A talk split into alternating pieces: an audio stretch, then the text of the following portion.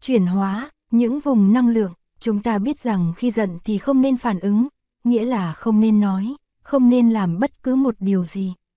Khi giận mà nói năng hay hành động là không khôn ngoan. Ta phải trở về tự thân để chăm sóc cơn giận của mình. Cơn giận là một vùng năng lượng trong ta, nó là một phần của ta, là em bé đang kêu khóc mà ta có bổn phận phải săn sóc. Cách chăm sóc hay nhất là tạo ra một vùng năng lượng khác để ôm ấp và chăm sóc cơn giận. Vùng năng lượng thứ hai là chánh niệm. Chánh niệm là năng lượng của bột. Nó có sẵn trong ta và ta có thể chế tác ra bằng hơi thở có ý thức, bằng bước đi có ý thức. Bột ở trong ta không phải là một ý niệm. Bột ở trong ta không phải là một lý thuyết viển vông. Bột ở trong ta là một thực thể, bởi vì chúng ta ai cũng có thể chế tác năng lượng chánh niệm. Chánh niệm có nghĩa là có mặt, là ý thức những gì đang xảy ra trong ta và chung quanh ta. Năng lượng này tối ư quan trọng cho việc tu tập. Năng lượng chánh niệm giống như một người anh lớn, một người chị lớn hay một bà mẹ đang ôm ấp và chăm sóc em bé đau khổ, sân hận, tuyệt vọng hay ghen tức trong ta. Vùng năng lượng thứ nhất là sân hận, vùng năng lượng thứ hai là chánh niệm. Phương pháp tu tập là dùng năng lượng của chánh niệm để nhận diện và ôm ấp năng lượng của sân hận, với tất cả hiền dịu, không chút bạo động. Đây không phải là đàn áp sân hận. Chánh niệm là ta mà sân hận cũng là ta. Ta không nên trở thành một bãi chiến trường để hai vùng năng lượng đó đánh giặc với nhau. Đừng nên nghĩ rằng chánh niệm là chánh, là tốt và sân hận là tà, là xấu. Không nên nghĩ như vậy. Chúng ta chỉ cần nhận diện sân hận như là một năng lượng tiêu cực và chánh niệm như là một năng lượng tích cực.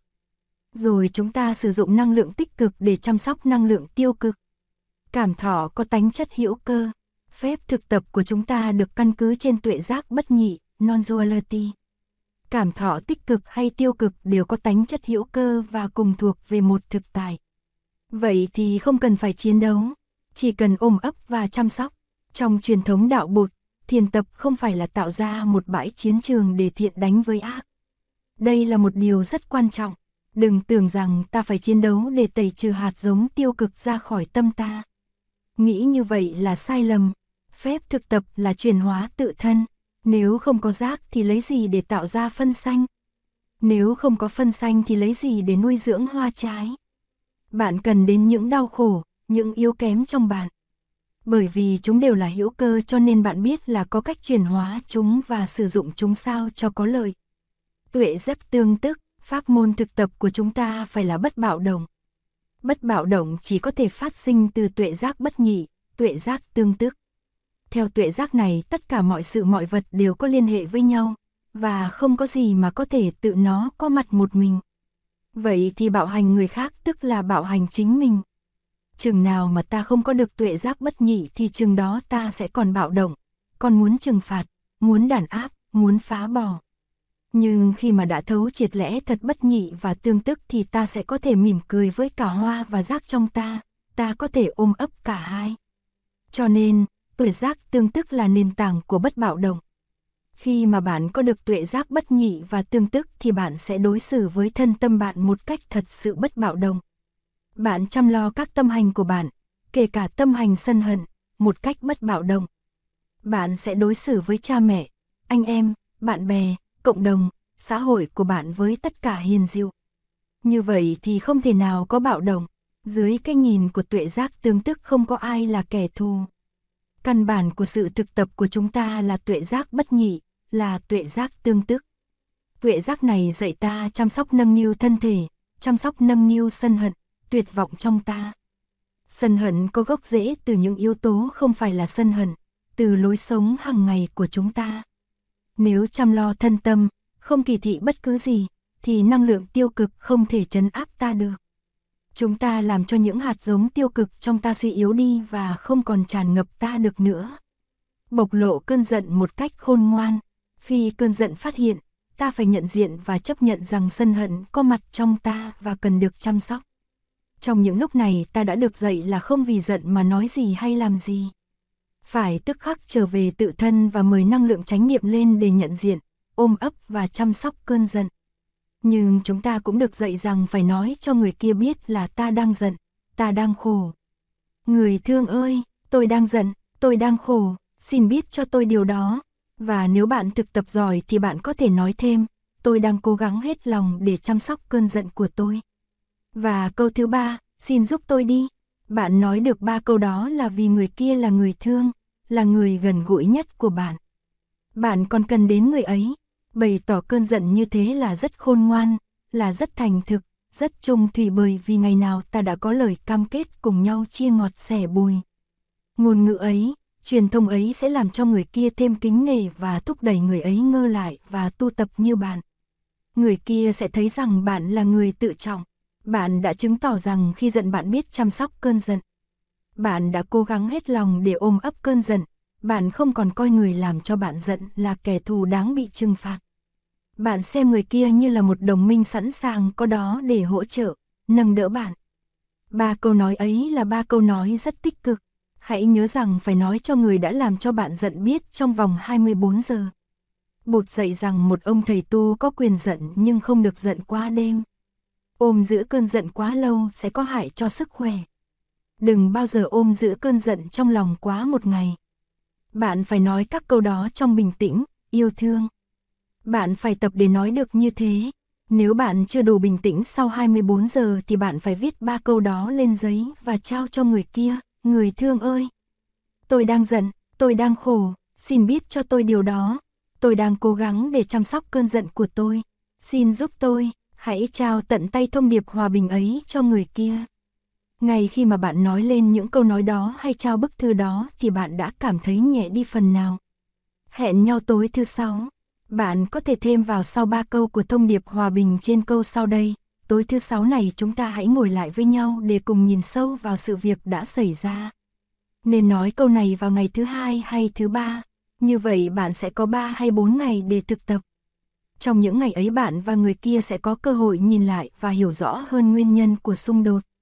Bạn và người kia có thể gặp nhau bất cứ lúc nào nhưng chọn ngày thứ Sáu là hay nhất, vì nếu làm hòa được thì bạn và người kia sẽ có được những ngày cuối tuần tuyệt diệu với nhau. Trong khi chờ ngày hẹn tối thứ Sáu, bạn hãy thực tập hơi thở chánh niệm và nhìn sâu vào gốc rễ của cơn giận của bạn. Dầu cho là đang khi lái xe, đi bộ, nấu ăn, giặt giũa, bạn hãy tiếp tục ôm ấp cơn giận của bạn trong chánh niệm. Như vậy bạn sẽ có cơ hội quán chiếu bản chất cơn giận. Bạn sẽ khám phá ra rằng nguyên nhân chính của đau khổ của bạn chính là hạt giống giận trong bạn. Có lẽ hạt giống giận ấy trong quá khứ đã được tưới tẩm quá nhiều lần bởi chính bạn hay những người khác. Cơn giận có trong ta dưới hình thức một hạt giống. Chúng ta cũng còn có những hạt giống của thương yêu, hiểu biết. Trong tâm thức chúng ta có rất nhiều hạt giống tích cực cũng như tiêu cực. Phép thực tập là tránh tưới tẩm những hạt giống tiêu cực mà phải nhận diện và tưới tẩm những hạt giống tích cực. Đây là phép thực tập yêu thương. Tưới tẩm có lựa chọn. Bạn phải tự bảo vệ và bảo vệ người thương của bạn bằng cách thực tập tưới tẩm có lựa chọn, selective watering. Bạn nói với người kia, nếu em thực tình lo cho anh, thực tình thương yêu anh thì xin em đừng tưới tẩm những hạt giống tiêu cực trong anh mỗi ngày. Làm như thế anh sẽ khổ và anh sẽ làm em khổ theo. Em đừng tưới tẩm những hạt giống sân hận, bực bội, thất vọng, thiếu bao dung trong anh. Và anh cũng hứa là không tưới tẩm những hạt giống đó trong em. Anh biết em cũng có những hạt giống tiêu cực và anh sẽ cẩn thận không tưới tẩm những hạt giống đó trong em, vì anh biết nếu anh làm em khổ anh cũng khổ theo. Anh hứa là chỉ tưới tẩm những hạt giống tích cực của thương yêu, hiểu biết trong em mà thôi. Tại Làng Mai chúng tôi gọi đó là tưới tẩm có lựa chọn. Nếu chúng ta dễ nổi giận là vì trong nhiều năm qua hạt giống giận trong ta đã được tưới tẩm quá nhiều lần. Ta để mặc cho chúng bị tưới tẩm. Ta đã không ký kết với những người thương chung quanh ta một bản thỏa hiệp sống chung an lạc, cùng cam kết sẽ chỉ tưới tẩm những hạt giống tích cực của nhau. Ta đã không biết thực tập tự bảo vệ. Nếu ta không biết tự bảo vệ thì ta không thể bảo vệ những người ta thương. Khi ta ôm ấp và chăm sóc cơn giận thì ta sẽ cảm thấy nhẹ lòng. Ta có thể nhìn sâu vào sự việc và khám phá ra nhiều tuệ giác. Tuệ giác đầu tiên là hạt giống giận trong ta có thể đã được tưới tẩm thành quá lớn và là nguyên nhân chính của nỗi khổ của ta. Thấy được như thế ta sẽ nhận ra rằng người kia chỉ là nguyên nhân thứ yếu của nỗi khổ của ta mà thôi. Người kia không phải là nguyên nhân chính gây nên cơn giận của ta. Nếu tiếp tục nhìn sâu hơn nữa thì ta sẽ thấy rằng người kia cũng đang đau khổ rất nhiều. Một người đau khổ luôn luôn làm cho những người chung quanh đau khổ theo. Người ấy không biết xử lý niềm đau nỗi khổ, không biết ôm ấp và chăm sóc niềm đau, nỗi khổ của mình, cho nên đau khổ càng ngày càng lớn. Trong quá khứ ta đã không giúp người ấy, ta đã không thực tập tưới tẩm có lựa chọn. Nếu ta biết tưới tẩm những hạt giống tích cực trong người ấy mỗi ngày thì người ấy đâu có như bây giờ.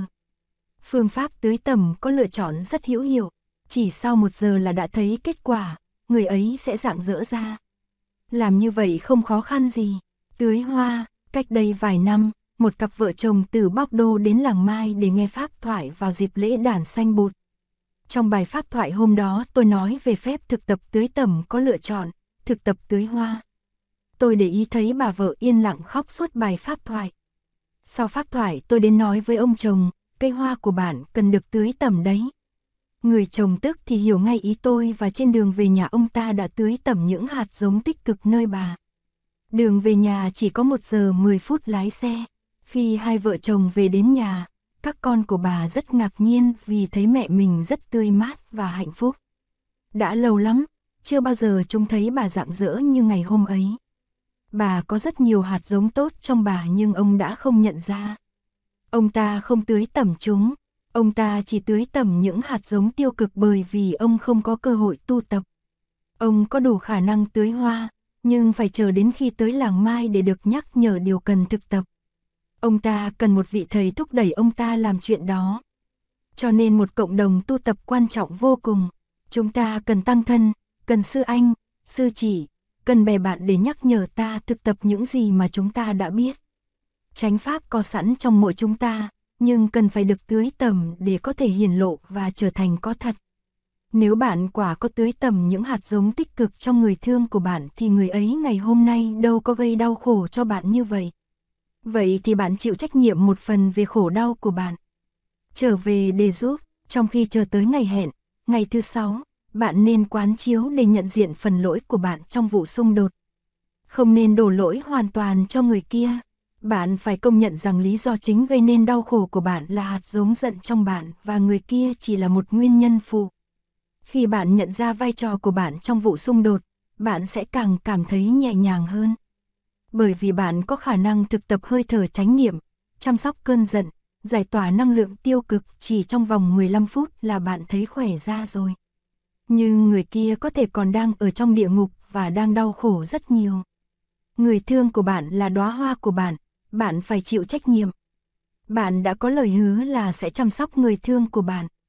Bạn biết rằng bạn có trách nhiệm phần nào về tình trạng hiện thời của người ấy bởi vì bạn đã không thực tập đàng hoàng. Bạn đã không chăm sóc đóa hoa của bạn. Bạn cảm thấy thương người ấy gấp bội và nao nức muốn trở về để giúp đỡ. Người kia là người rất thân thương của bạn. Nếu bạn không giúp thì ai giúp người ấy bây giờ? Khi bạn có ý muốn trở về với người kia để giúp đỡ là bạn biết rằng năng lượng sân hận trong bạn đã biến thành năng lượng của tình thương. Sự thực tập của bạn đã có kết quả. Rác đã biến thành hoa. Có thể là cần mất 15 phút, nửa giờ hay 1 giờ. Điều đó tùy thuộc ở nơi định lực, nơi mức độ chánh niệm của bạn. Điều đó cũng tùy thuộc nơi mức độ giác ngộ và tuệ giác mà bạn gặt hái được trong khi tu tập. Có thể là mới ngày thứ 3 và bạn còn 3 ngày trước khi tới ngày hẹn. Nhưng bạn không muốn cho người kia kéo dài đau khổ. Vậy thì khi bạn nhận ra lỗi của mình thì tức khắc bạn phải điện thoại cho người kia ngay. Em ạ, anh đã bớt giận rồi. Anh đã có một chi giác sai lầm. Anh thấy rõ là anh đã làm cho cả hai ta cùng khổ. Chắc chúng ta không cần hẹn gặp nhau thứ 6 này. Bạn hành động như thế là vì thương yêu. Thường thường sân hận phát khởi từ một chi giác sai lầm. Vậy khi nhìn sâu vào nguyên nhân đã gây nên khổ đau và khám phá ra rằng đó chỉ là do chi giác sai lầm thì bạn phải cho người kia biết ngay. Người ấy không muốn làm bạn khổ mà với một lý do nào đó bạn cứ tin là người ấy cố ý như vậy. Mỗi một chúng ta giàu là chồng, là vợ, là con, là bạn bè đều phải thực tập để quán chiếu sâu sắc chi giác của mình. Có chắc là đúng không? Một chàng nọ phải xa nhà khá lâu. Trước khi đi thì vợ anh ta đang mang thai. Khi về nhà thì vợ anh đã sanh được một đứa con trai. Anh ta nghi đứa con không phải là con của anh, mà là con của ông hàng xóm thường qua nhà anh làm việc. Vì thế anh ta rất ghét đứa con trai. Nhìn mặt con mà anh cứ thấy nó giống ông hàng xóm. Cho đến một ngày nọ, người anh từ xa đến thăm và thốt lên, thằng nhỏ sao mà giống chú quá. Giống như khuôn đúc, nhờ ông anh tới thăm và nói câu nói đó mà người cha đã bỏ được chi giác sai lầm. Nhưng chi giác sai lầm ấy đã đè nặng tâm tư anh trong gần 12 năm. Trong 12 năm đó anh ta đã đau khổ vô cùng. Rồi người vợ vì thế mà cũng đau khổ theo. Lẽ tất nhiên đứa con trai cũng đau khổ vì bị cha ghét bỏ. Chúng ta luôn luôn hành xử theo chi giác sai lầm. Vì vậy không nên tin chắc vào chi giác của mình. Khi ngắm mặt trời lặn ta tin chắc là ta đang thấy mặt trời thật.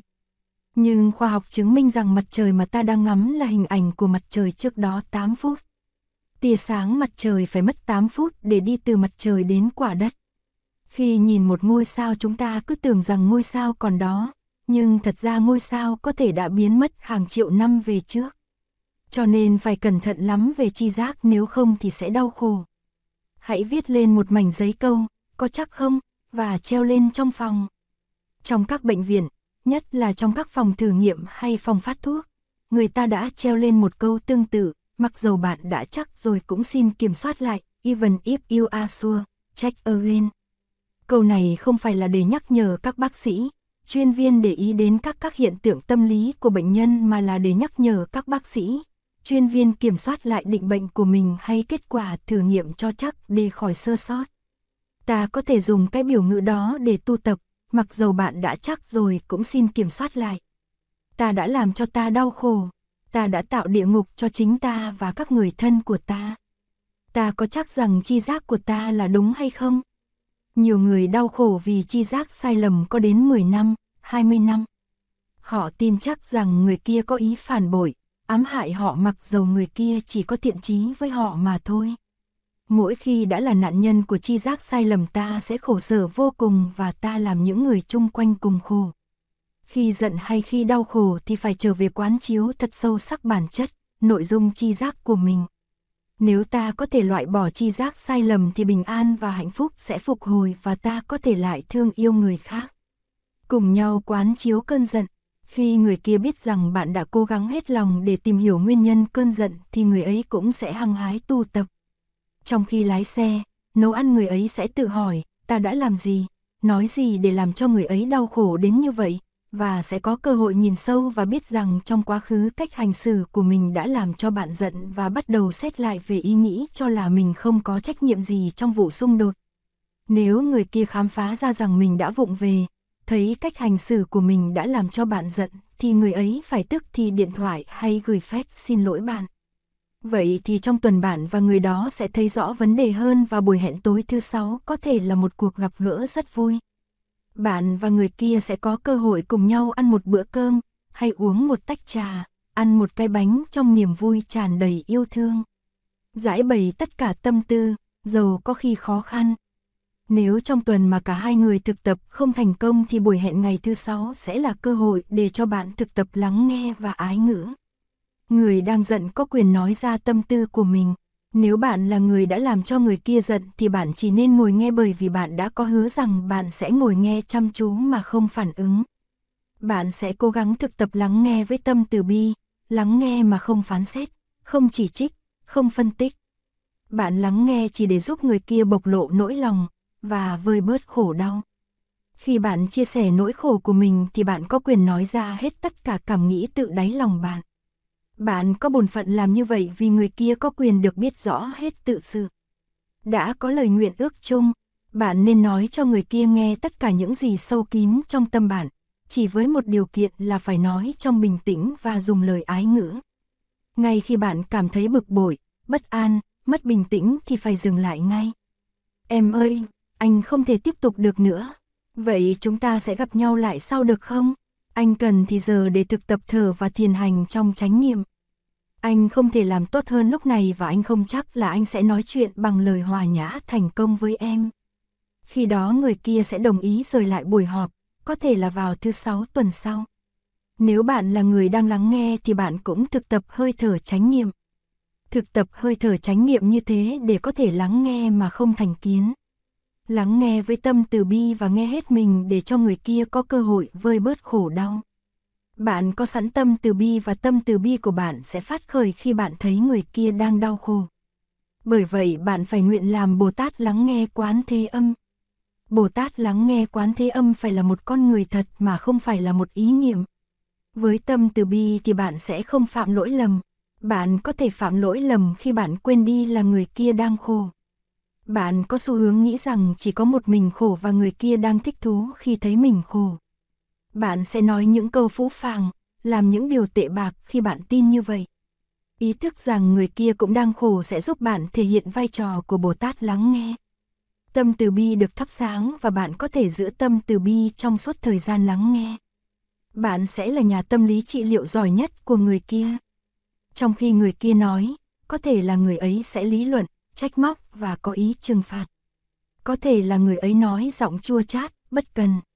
Nhưng mà tâm từ bi còn đó trong bạn, bạn sẽ không nao núng.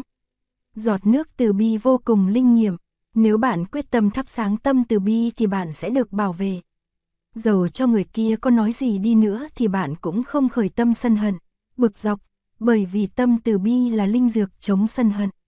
Không gì có thể dập tắt cơn giận được ngoài tâm từ bi. Bởi vì vậy, phép thực tập từ bi là một phép thực tập rất mầu nhiệm. Từ bi chỉ có mặt khi hiểu biết có mặt. Hiểu biết gì? Hiểu rằng người kia đang đau khổ và ta phải giúp đỡ. Nếu ta không giúp người ấy thì ai giúp bây giờ? Khi lắng nghe người kia bạn có thể nhận thấy người kia có rất nhiều tri giác sai lầm trong khi nói. Tuy nhiên bạn vẫn giữ tâm từ bi vì bạn biết rằng người kia là nạn nhân của tri giác sai lầm. Nếu bạn muốn cải chính, thì bạn có thể cắt ngang không cho người ấy nói tiếp và bộc lộ hết tâm tư. Vậy thì bạn phải ngồi yên và lắng nghe với tất cả chú tâm, với tất cả thiện chí. Lắng nghe như thế có tác dụng chữa trị rất lớn. Nếu muốn sửa chữa tri giác sai lầm của người kia thì nên đợi đúng lúc. Khi lắng nghe bạn chỉ có một mục đích, để cho người kia có cơ hội nói ra tất cả tâm tư sâu kín tự đáy lòng. Bạn sẽ không nói gì hết. Tối thứ sáu này là cơ hội hoàn toàn để cho người ấy nói. Bạn chỉ lắng nghe, có thể là trong vài ngày nữa, khi người kia cảm thấy dễ chịu hơn, bạn sẽ cho người kia những dữ kiện để giúp người ấy sửa đổi tri giác sai lầm. Em ạ, những điều em nói hôm trước em không phải thật sự đã xảy ra như vậy. Chuyện xảy ra là như thế này, nhớ sử dụng ái ngữ khi sửa đổi tri giác sai lầm của người kia. Nếu cần thì nhờ một ai đó đã biết đích xác sự tình giải thích dùm để người kia loại bỏ được tri giác sai lầm. Kiên nhẫn là chứng tích của tình yêu đích thực. Tâm sân hận sống động. Tâm sân hận phát khởi rồi cần thời gian để lắng xuống. Mặc dầu bạn có đủ bằng cớ để thuyết phục người kia rằng cơn giận của người ấy là do tri giác sai lầm của người ấy, bạn cũng không nên can thiệp ngay. Cũng như tham đắm, ghen ghét và tất cả những tâm hành bất thiện khác, tâm sân hận cần thời gian để biến hoại. Ngay cả trong trường hợp mà người kia nhận ra là mình đã hiểu lầm cũng vậy. Khi tắt quạt máy, quạt vẫn tiếp tục quay một thời gian khá lâu mới dừng lại. Cơn giận cũng vậy, đừng có mong rằng người kia sẽ hết giận ngay. Như thế không thực tế. Để cho cơn giận có thì giờ tàn lụi. Đừng có gấp, kiên nhẫn là chứng tích của tình yêu đích thực. Một người cha muốn tỏ lộ tình thương yêu của mình cho các con thì phải kiên nhẫn. Bà mẹ, con trai, con gái cũng vậy. Nếu muốn thương yêu, bạn phải tập kiên nhẫn. Nếu không kiên nhẫn thì bạn không giúp người kia được. Bạn cũng cần kiên nhẫn với chính bạn. Thực tập ôm ấp cơn giận đòi hỏi thời gian. Tuy nhiên chỉ cần 5 phút thực tập hơi thở chánh niệm, bước đi chánh niệm là có thể ôm ấp đau khổ một cách hiệu quả. Nếu 5 phút không đủ thì 10 phút, nếu 10 phút không đủ thì 15 phút. Hãy dành đủ thì giờ cần thiết. Thực tập theo dõi hơi thở hay đi thiền hành ngoài trời là một pháp môn mầu nhiệm để ôm ấp cơn giận. Ngay cả thực tập chạy bộ, jogging, trong chánh niệm cũng giúp ích rất nhiều. Cũng như khi nấu một nồi khoai, phải đun lửa ít nhất là 15 hay 20 phút khoai mới chín. Phải nấu cơn giận bằng ngọn lửa chánh niệm, có thể là cần đến 10 hay 20 phút, có thể lâu hơn, đạt thắng lợi. Khi nấu khoai thì phải đậy nắp để khỏi mất hơi. Đó gọi là định lực. Vậy thì khi thực tập hơi thở hay bước đi chánh niệm để chăm sóc sân hận chúng ta không nên làm gì hết. Không nên nghe radio, không nên coi tivi hay đọc sách. Hãy đậy nắp lại và chỉ làm có một việc, thực tập hơi thở chánh niệm, bước đi chánh niệm, đem toàn lực ra để chăm sóc cơn giận, như chăm sóc một em bé. Sau một thời gian ôm ấp và quán chiếu, tuệ giác sẽ bừng nở và cơn giận sẽ suy giảm. Bạn sẽ cảm thấy nhẹ nhàng và phấn khởi trong ý muốn trở lại giúp người kia. Khi mở nồi khoai chín ra, bạn sẽ thưởng thức mùi khoai thơm. Tâm sân hận đã được chuyển hóa thành tâm từ bi. Đây là một điều có thể làm được. Cũng như bông hoa tulip, khi mặt trời chiếu đủ sức nóng thì hoa sẽ nở. Cơn giận của bạn cũng là một bông hoa. Bạn ôm ấp nó bằng ánh sáng chánh niệm. Hãy để cho năng lượng của chánh niệm thấm vào năng lượng của sân hận. Sau 5-10 phút thực tập chánh niệm, cơn giận sẽ được chuyển hóa. Tất cả các tâm hành sân hận, ganh tị, tuyệt vọng v.v. đều chịu ảnh hưởng của chánh niệm, cũng như cây cỏ chịu ảnh hưởng của ánh nắng. Nhờ nuôi dưỡng năng lượng chánh niệm mà ta có thể chữa trị thân và tâm, bởi vì năng lượng chánh niệm chính là năng lượng của Bụt. Trong truyền thống đạo Cơ Đốc, người ta nói rằng Chúa Giêsu có sẵn trong người năng lượng của Chúa Trời, năng lượng của Chúa Thánh Linh. Vì vậy mà Chúa Giêsu có thể chữa trị cho nhiều người. Năng lượng có khả năng chữa trị đó được gọi là Chúa Thánh Linh. Trong ngôn ngữ của đạo Bụt, năng lượng đó được gọi là năng lượng của Bụt, năng lượng của chánh niệm. Chánh niệm chứa năng lượng của định lực, của hiểu biết và từ bi. Vậy thì, thiền tập theo đạo Bụt là thực tập chế tác năng lượng giúp ta có được sự tập trung, từ bi và hiểu biết. Tất cả mọi người trong một trung tâm tu tập chỉ có làm một việc đó và cùng nhau cống hiến một vùng năng lượng tập thể mạnh mẽ, khả dĩ ôm ấp và bảo vệ chính họ và những người khác đến tu tập. Chỉ cần một buổi thiền tập, ta cũng đã nhận thấy là ta có thừa khả năng chăm sóc cơn giận. Ta đã đạt thắng lợi cho riêng ta và cho những người ta thương. Khi ta thất bại, những người ta thương cũng sẽ thất bại theo. Khi ta thắng, ta cũng thắng cho người ta thương. Vậy thì nếu khi một ai đó không biết cách tu tập thì ta sẽ tu tập cho ta và cả cho người ấy. Đừng đợi người kia thực tập rồi ta mới bắt đầu thực tập. Ta tu cho cả.